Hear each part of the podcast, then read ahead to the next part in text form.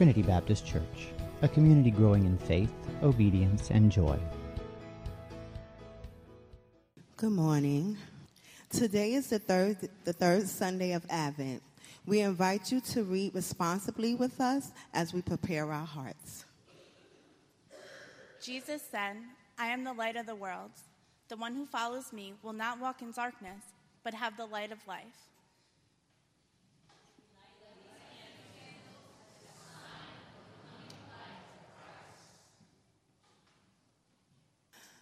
The people who walked in darkness have seen a great light. Those who live in a land of deep darkness, and on, and on them light has shined.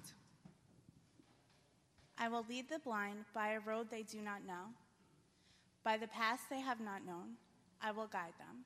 I will turn the darkness before them into light, the rough places into level ground. These are the things I will do, and I will not forsake them.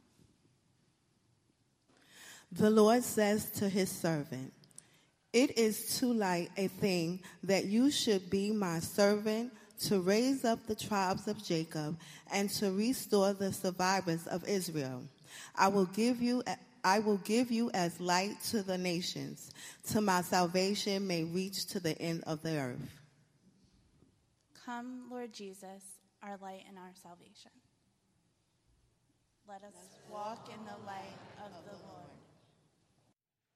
Good morning.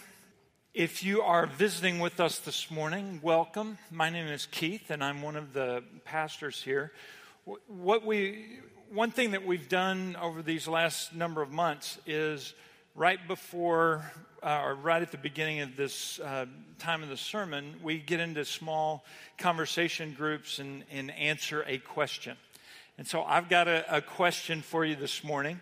Here's what I'd like for you to do I'd like for you to, to get in groups of three or four, introduce yourself, and, and then I want you to answer this question What is the most bizarre Christmas gift you have ever received? I mean, we've all gotten them, right? Have you seen that Benicio del Toro Heineken commercial? Have you seen that? So he gets all of these gifts and he says, I love Christmas. I mean, they're crazy gifts. And he says, I love Christmas because it, it stretches my acting ability. Um, and then he gives himself a 12 pack of Heineken, which is what he really wanted. But anyway, so turn and, and start with the person who's closest to me. Introduce yourself and then share what your most bizarre Christmas gift you've ever gotten. Okay? So do that. You got about 90 seconds to do that. Okay. So, we've all had the experience where we've gotten that gift and we unwrap it and you look and you go, oh, wow. You know, and, and you're, you're thinking, I hope there's a gift receipt in here somewhere, right? We,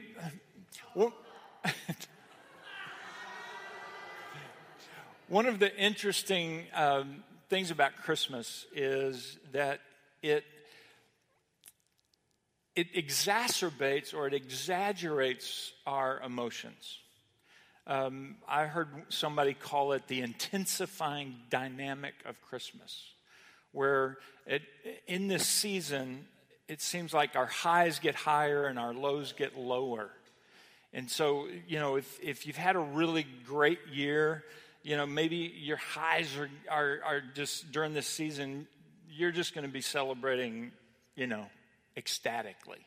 Maybe you got a new job this year, and or, or maybe you, you started a relationship this year. Maybe this is your first Christmas as a parent. Maybe it's your first Christmas as a grandparent. And I have, I have a few more pictures. Can we, uh, can we show these pictures? This, um, yeah, there's, there's Tabby. Now, I know that most babies, most newborns look like aliens, but not this one. This one, and what's, let's see the next one.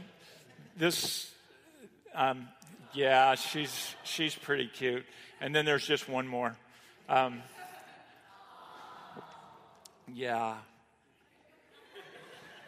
Okay, so I'm showing you these pictures because I had a bunch of people after service last week say, You didn't show us any more pictures.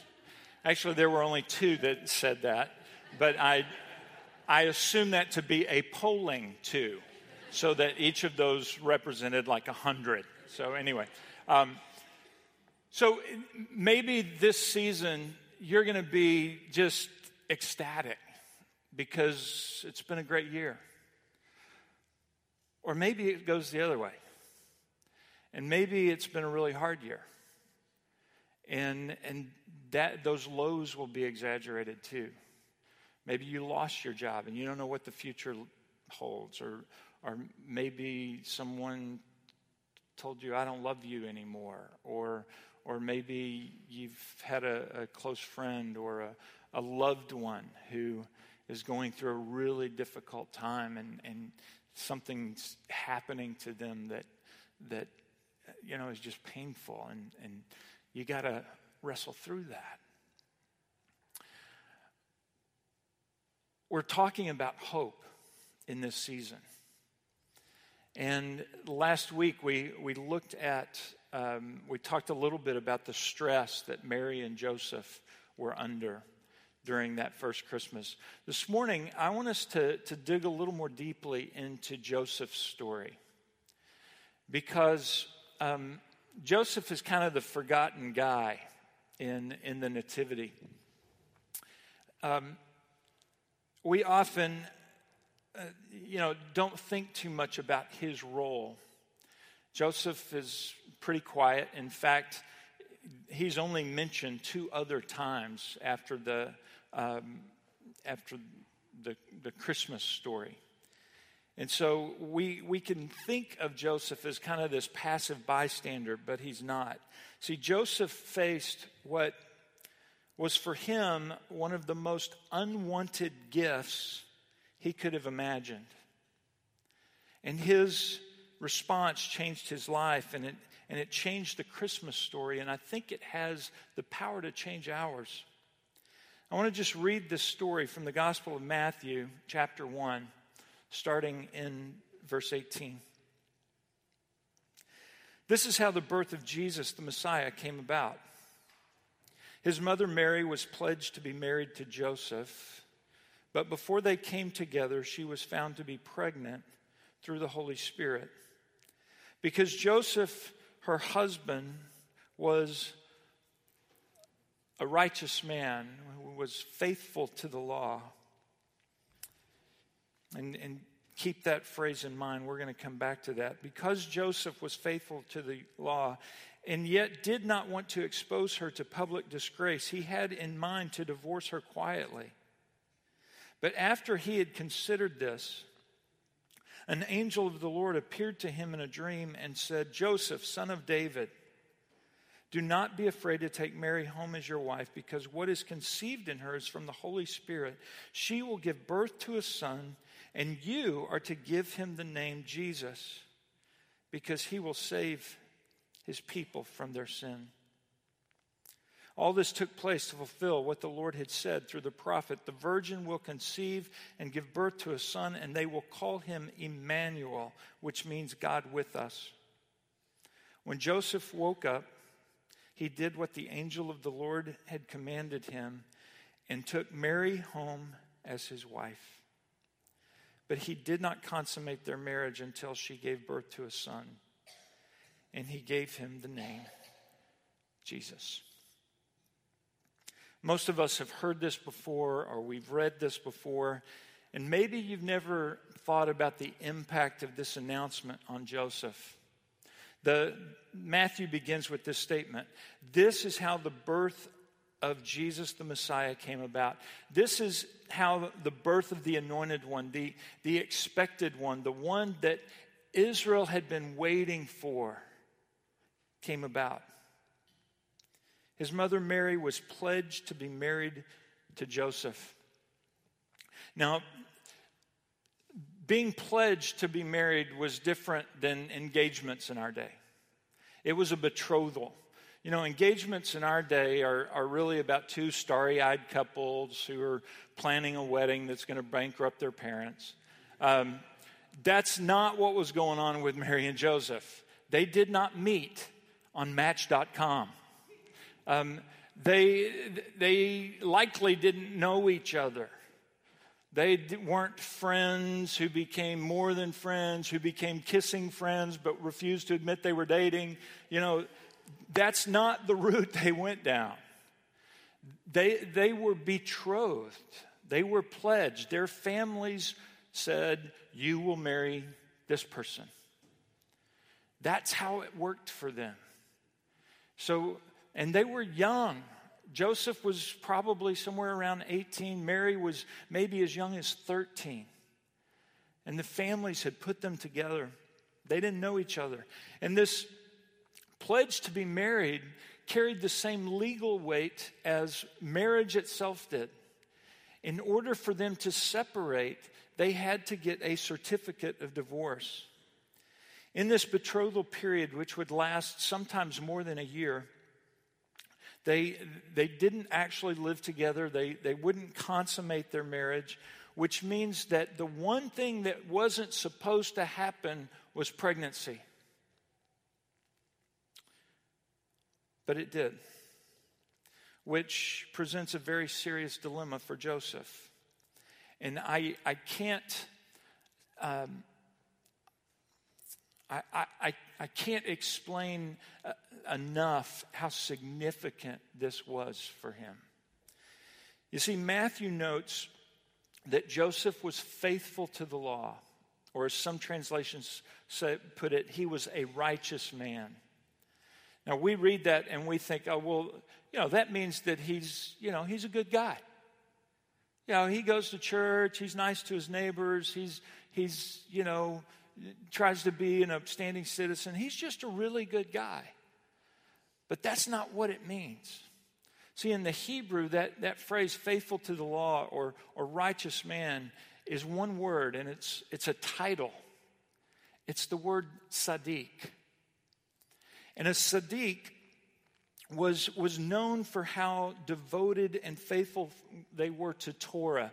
Every last detail of the law. Whatever it said, they did. And that's what Joseph was. Joseph was a Sadiq. And he, did, he didn't eat unclean foods. He didn't mix with the wrong kind of people. He didn't keep his carpentry shop open on Sabbath so that he could make a few extra drachmas. He was a Sadiq. And everybody knew that about him. He was what men in that culture wanted to be. It's like in this culture, a businessman wants to be a CEO, or a, an athlete wants to be an all-star, or a Harvard grad wishes they had gone to Texas A&M. Um, it's what everybody wanted. And that's what Joseph was. You see, being a Sadiq in that culture uh, meant that he was a somebody. But he was a Sadiq with a problem. He was engaged and his fiancee was pregnant, and Joseph wasn't the father. And when you're a Sadiq, needless to say, this is not a good thing. This is not what he wanted. And the Torah, the Old Testament law, had very clear instructions about what to do in this situation. In the book of Deuteronomy, it says that if a, if a woman who is engaged to be married is sexually unfaithful, she was to be stoned. Well, Joseph knew the Torah. And if you're a Sadiq, you do what Torah says. And had people known Mary's condition, which they would know sooner or later, everyone would have assumed they knew what Joseph would do. All of his fellow Sadiqim would have reminded him that this sin must be publicly exposed and punished. But Joseph loved Mary and he loved God, and somehow he knew that God would not want him to stone this woman. So, in an incredible act of grace and compassion, he decided to spare Mary from public disgrace and to divorce her quietly.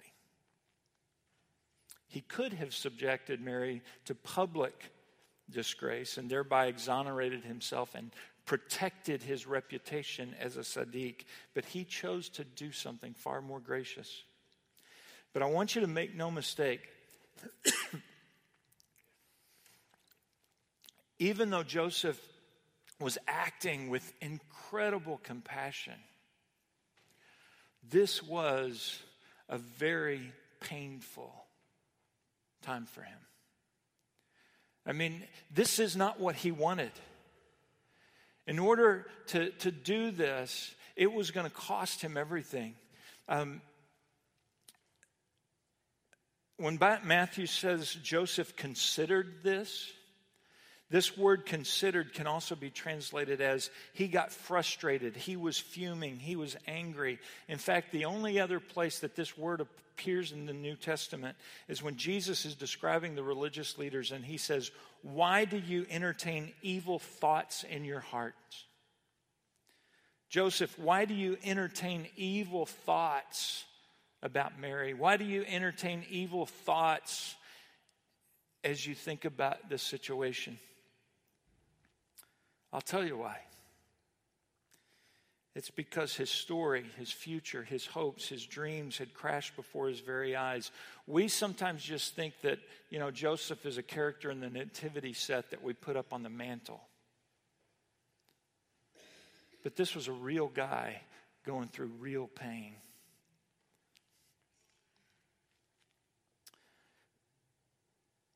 He's frustrated, he's hurt. His mind is swirling in turmoil, and he's thinking about where his life is going because of this t- turn that it's taken. Have you ever been there? Have you ever been in, a place like that where the moment the news came, the moment that circumstances changed for the worst and, and it just cut you to the core? The moment you found out you you lost your job or the moment that that he said she said i don't love you anymore. When you've watched your friend or your loved one go through something that you wouldn't wish on your worst enemy. Many of you know that my wife deanne has been um, suffering from a debilitating headache for almost two years now. Um, it's uh, every day she wakes up with a headache. Every night she goes to bed with a headache. And it, it goes from a, ranges from a seven to a 10. And she can kind of make it through the day if it's only a seven, but when it gets to a nine or a 10, she has to take meds and go to bed. She can't, she just can't deal with the pain. And it's, it's not just that, but, but she can't do her job. She is now on long term disability and, and because she can't work. And that's, that's crushing to her soul because she loved what she did. It's not just the pain, it's not just the, the loss of the job, but, but now we're in this place where, where we're faced with wondering is this the new normal? Is this what life's going to be like every day for the rest of our lives? Have you been there? Have you been in that place where you get that news where you go, Is this the new normal? This is not what I wanted. That's where Joseph is. In seasons like that, it's easy to fall into discouragement and cynicism and bitterness.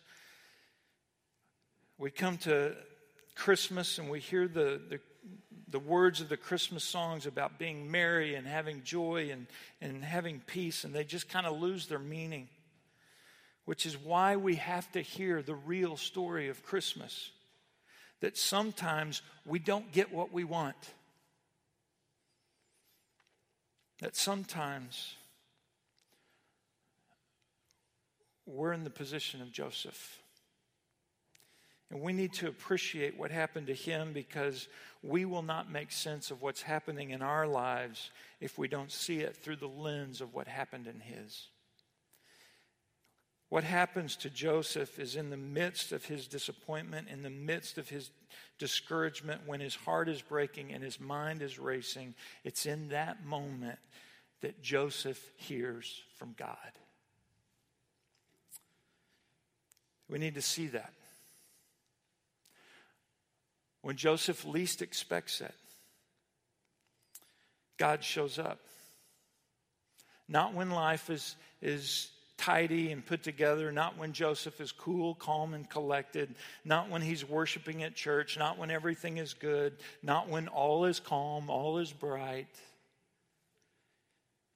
It's when he's in turmoil and disappointment. What we need to see in this is that when we are closest to disappointment, that's when God is closest to us.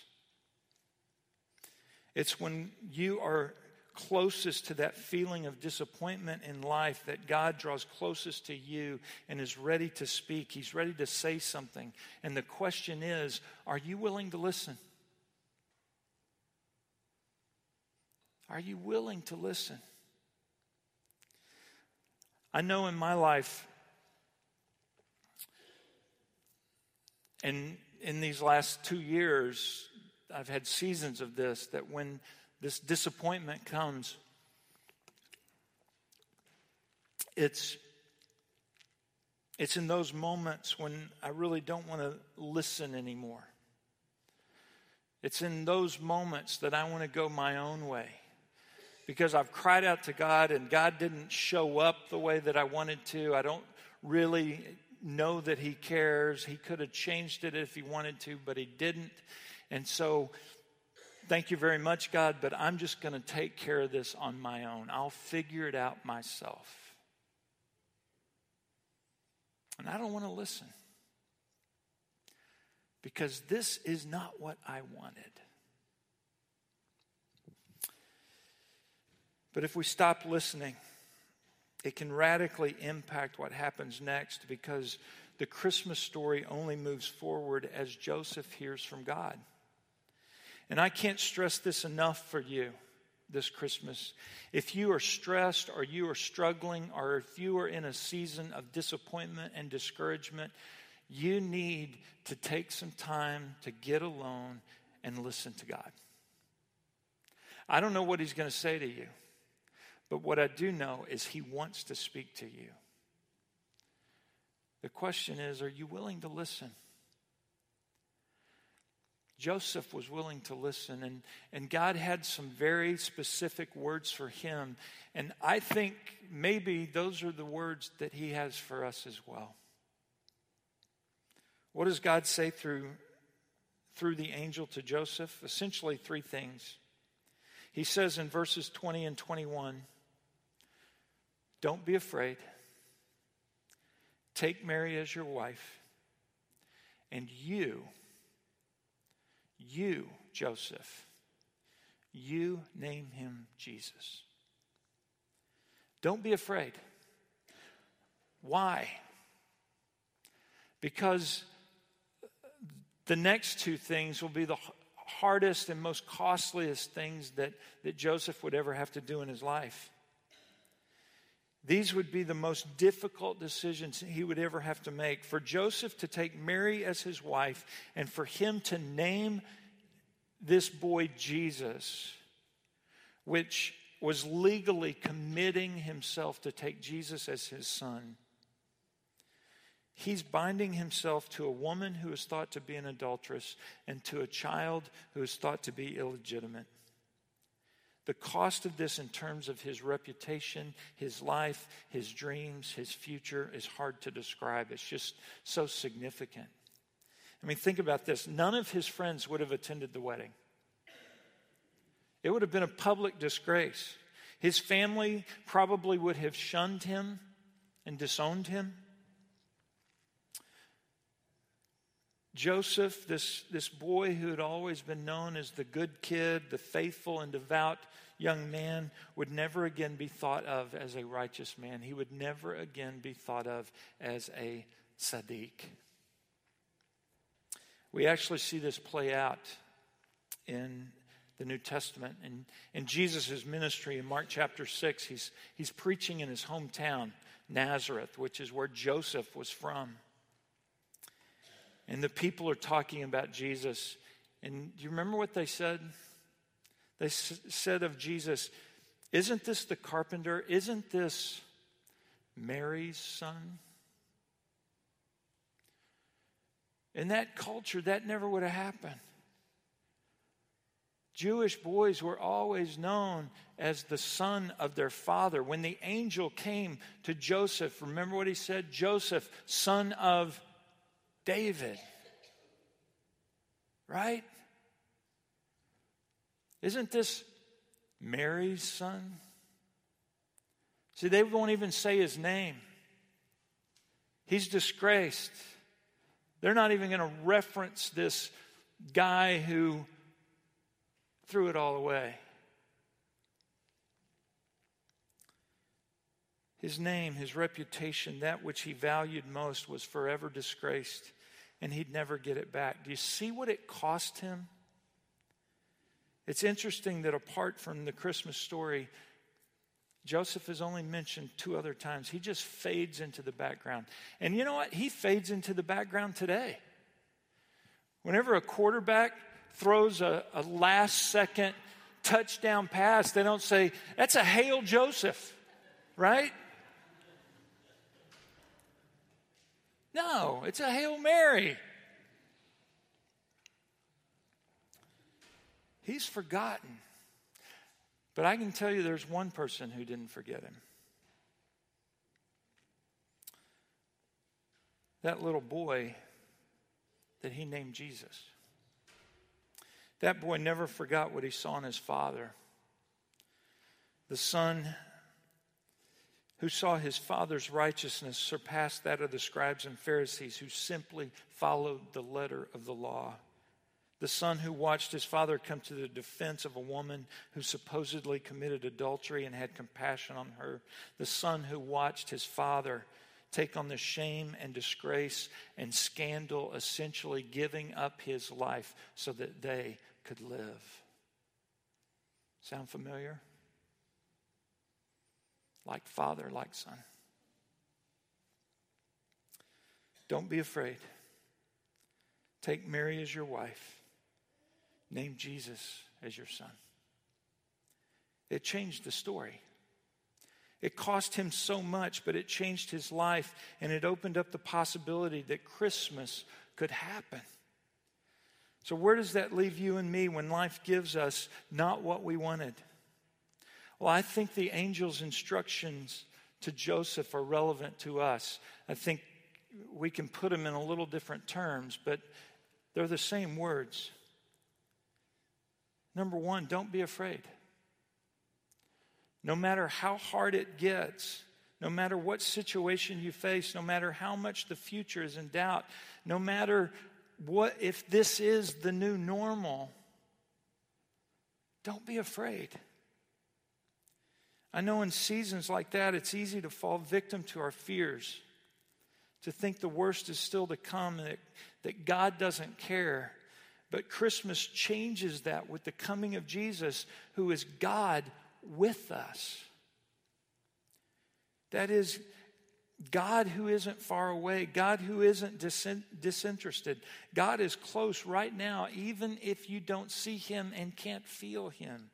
Those of us who are parents know what it's like to comfort a child through a storm. We've all had kids that, you know, the thunder's raging and the winds are blowing, and kids come in and are scared. And what do we do? We pull them close. And we can't take away the storm, but we hold them tight and we say, Don't be afraid. It's okay. I'm right here.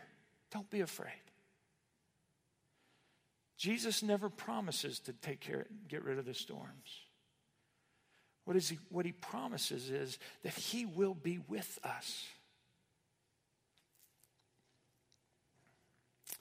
He doesn't say you won't experience unwanted gifts or unwelcome circumstances, but He promises to be there. which is why you don't have to be afraid. No matter what you're facing today, you don't have to be afraid. You're not alone. Don't be afraid. Second, when the angel says, Take Mary as your wife, essentially what the angel is saying is take a risk. You can't do this halfway. You can't hedge your bets. You have to risk that God can do something good with this.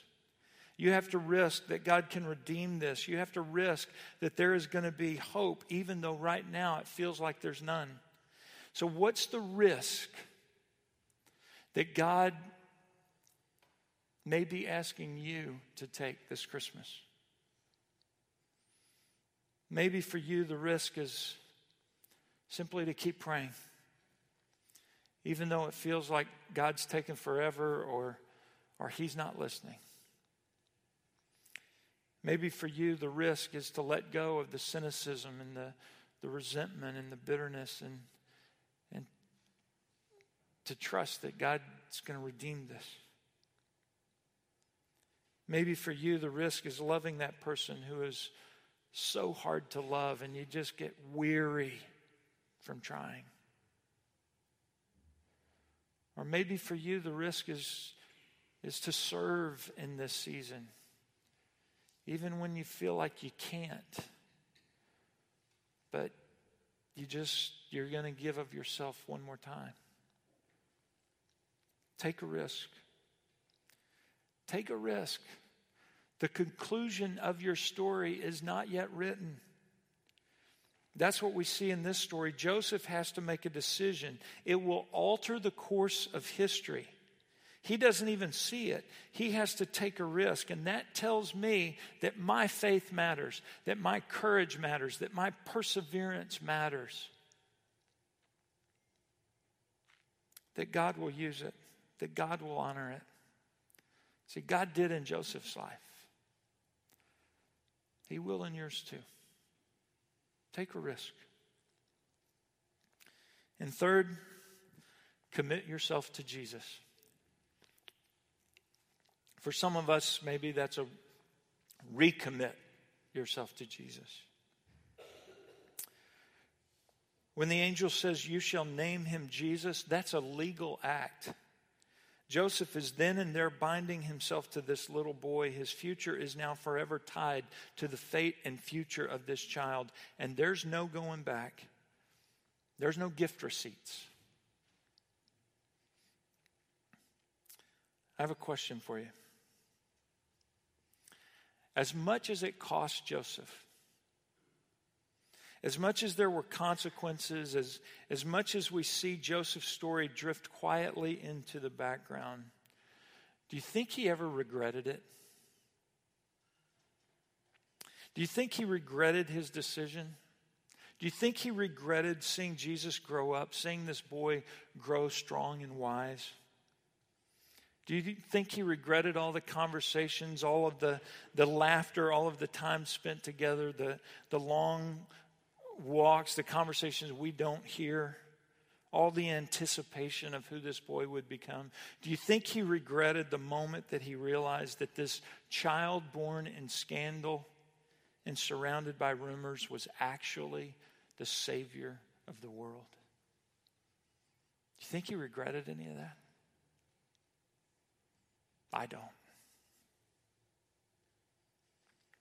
I don't think Joseph regretted it and neither will you. But what if? What if he had given in to his fear? What if he had not taken a risk? What if he hadn't been willing to commit himself to this little boy? Guys, I don't know what you're walking through this season. But whatever circumstance life has given you, even if it's not what you wanted, this season of struggle may become the moment you discover that God is more present than you feel and more capable than you could ever imagine. This season, this struggle, even though it feels scary or overwhelming or frustrating or disappointing, if you will listen to God, it can be the moment that you find hope like you've never found it before. I know that to be true because I'm living it. If you will listen to the words of the angel, don't be afraid. Take a risk and commit yourself to Jesus. God will use this season to change the course of your life and maybe, just maybe, the course of history. That was true for Joseph, and it can be true for you as well. Let me pray for us.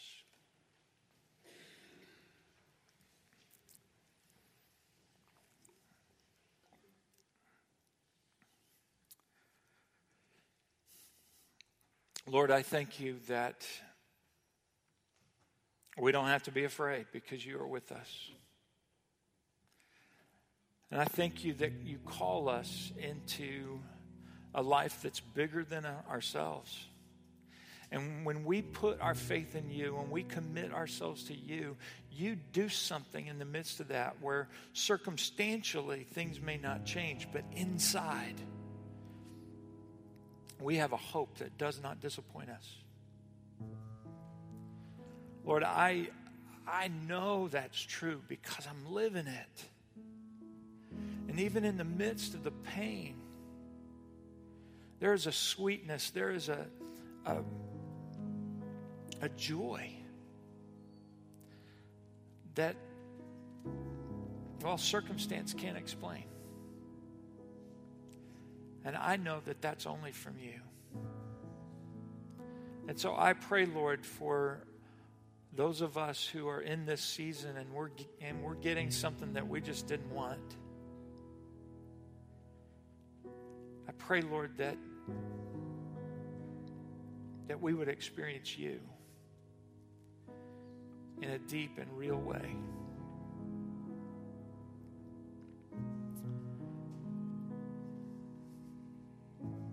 Thank you, Jesus.